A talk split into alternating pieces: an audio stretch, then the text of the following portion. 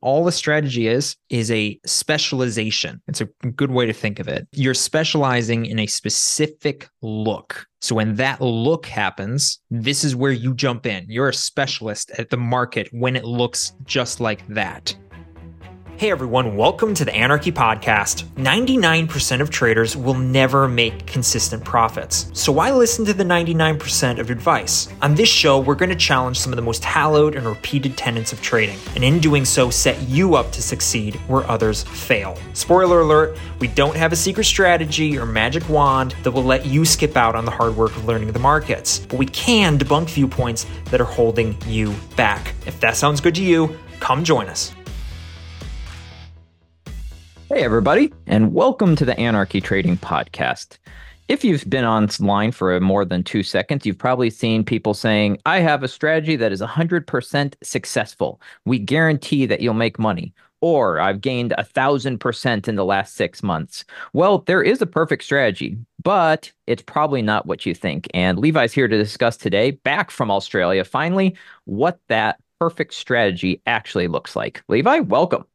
Hi, Jordan. It's good to be back uh, in the good old US of A. My uh, my jet lag is in full force. I woke up at like one o'clock in, in the afternoon uh, today, but uh, yeah. So the perfect strategy, uh, the the like golden the golden ticket for beginners. It's um, there's every trader goes through a a strategy testing phase and I probably shouldn't even say testing phase. It's like they trade a strategy for a while and it doesn't work. And so they switch to the next one.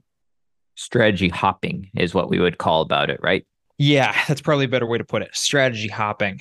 Um, and it's actually very difficult now online. There's so much information out there. And, um, you know, every time you go on Twitter or Instagram or wherever, you're getting hit with a new strategy. So I, thought it'd be useful today talking to people who are still looking for a strategy and talk to those people and what the perfect strategy is. So I think the best way to start would be uh, going through kind of first of all what the perfect strategy isn't. Maybe maybe uh, kind of cut some things out, sort of weed the herd down before we get into what kind of the perfect strategy is. So, um, I, the first point that I that I have as far as what the perfect strategy isn't, and this is a big one, it can't be boiled down to concrete steps. So here's what I mean by that. It can't be boiled down to A plus B equals take trade. And this is one that most that if you can understand this, you'll already be ahead of 80% of traders because most traders don't understand this. If you could boil trading down to uh, engulfing can if there's an engulfing candle and the price has crossed the you know 50 SMA, take the trade, whatever, right? Um, there's a million trades, there's a million uh, strategies like this. If you boil have boiled down your strategy to that, you might as well just um, make an algorithm to do that. Like, why the hell are you sitting in front of your computer? Make an algorithm to do it and have the algorithm do it. A ton of new traders do this. They they because it's easy and it's it's kind of it's lazy, right? Because it's it's much harder to kind of train your brain and sort of the softer skills of trading and the gray areas. And so it's much easier to go, well, hey, why am I failing? They go look up on YouTube and there's, hey, try this. If if A happens and B happens and C happens, take the trade. And um it inevitably fails or it breaks even, right? What you've done by doing that is you've just randomized your trading to do and you'll break even. And you'll never ever be successful because again, if if you could do that, if that's what trading was, for everyone who did it would be millionaires, and they're not. So that should be clear enough indication that I'm right on this. if you can boil down your strategy to A plus B equals take trade, um, if it's that concrete, um, you're not in a long term winning strategy. Yeah, uh, totally agree. Because mechanical systems, like a lot of people say, well, your mechanical system isn't working because you're not following your rules. Well, if it was that simple, then again, you could computerize it and you would be making billions of dollars. And no one no one's making billions of dollars. Yeah, I love the term mechanical system. I think that's the perfect way to say it. If, Yeah, if it it's, takes your if it's brain out. mechanical, yeah, um, then I, I would like to say though, the reason why mechanical systems work, and it kind of ties into with like with with my second point on this would be like it's not based off of indicators, which again, an indicator is just a way to show you a picture, so to speak, of a mechanical system. So let's say every time Sure. something prints on your indicator, it means buy or sell. And you do that. The reason why people make indicators and sell them.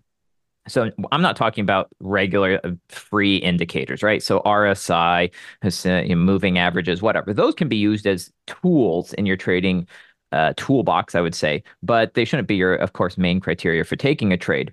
But the reason why indicators, like paid indicators that just say buy or sell on your screen, work, Yep. and why beginners get sucked into them is because guess what? It will make you on paper look like a better trader because guess what? If you remove the subjectiveness of trading and you take your brain out of it, and now you're just buying and selling randomly according to an indicator, what is your average P&L going to look like?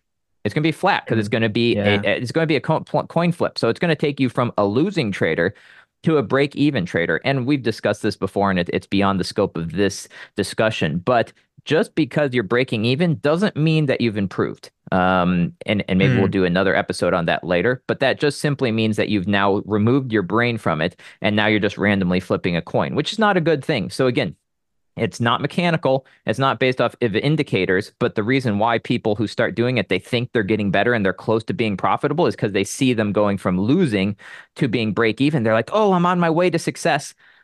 But they're not. They're actually going farther back. In, in, you know, they're slipping farther backwards. I love that point. I love that point. That's why you know, kind of indicators, mechanical systems, and these things that are pushed by you know gurus are so they're so uh, enamoring, right? Because people, yeah, people get better, right? Or they think they're better, right? They they go they go from losing money because they're tr- trying to use their brain and and you know they suck, and then you randomize your trading, so you're doing what a monkey could do, and so you now you're breaking even. So you're it's like, hey, I made progress, and you're absolutely right. It that gets people stuck in a loop because then they can never go back, right? You can never go back to losing because that hurts. And so they just stay stuck in this kind of break even limbo, hopping between different indicators and strategies.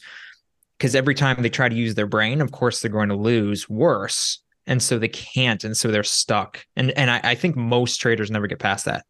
They they think because they're breaking even, they're they're better than the person who's losing money. And they're not. And and the person who's losing money might be getting better, but the person who's breaking even isn't. On top of that, I want to now take it also mention the opposite is also true. So your system can't be completely mechanical, yet it also can't be completely subjective, at least for a beginner. And the reason I say this, and Levi, you can probably speak to this because I think uh, I think you actually experienced this for a little while when you were trading uh, uh, uh, quite a while back, but you were experiencing this because you did have essentially a completely subjective system.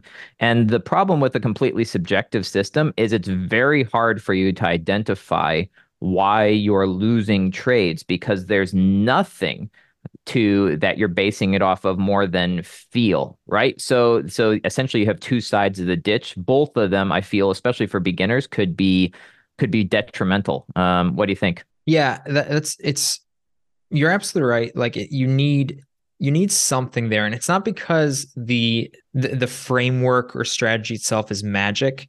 It's that when it's fully subjective, it just makes it really, like you Hart said, it makes it really hard to track and kind of stay consistent in one specific thing. Like, by the way, we know people who are successful traders who are, do have a completely 100% subjective system.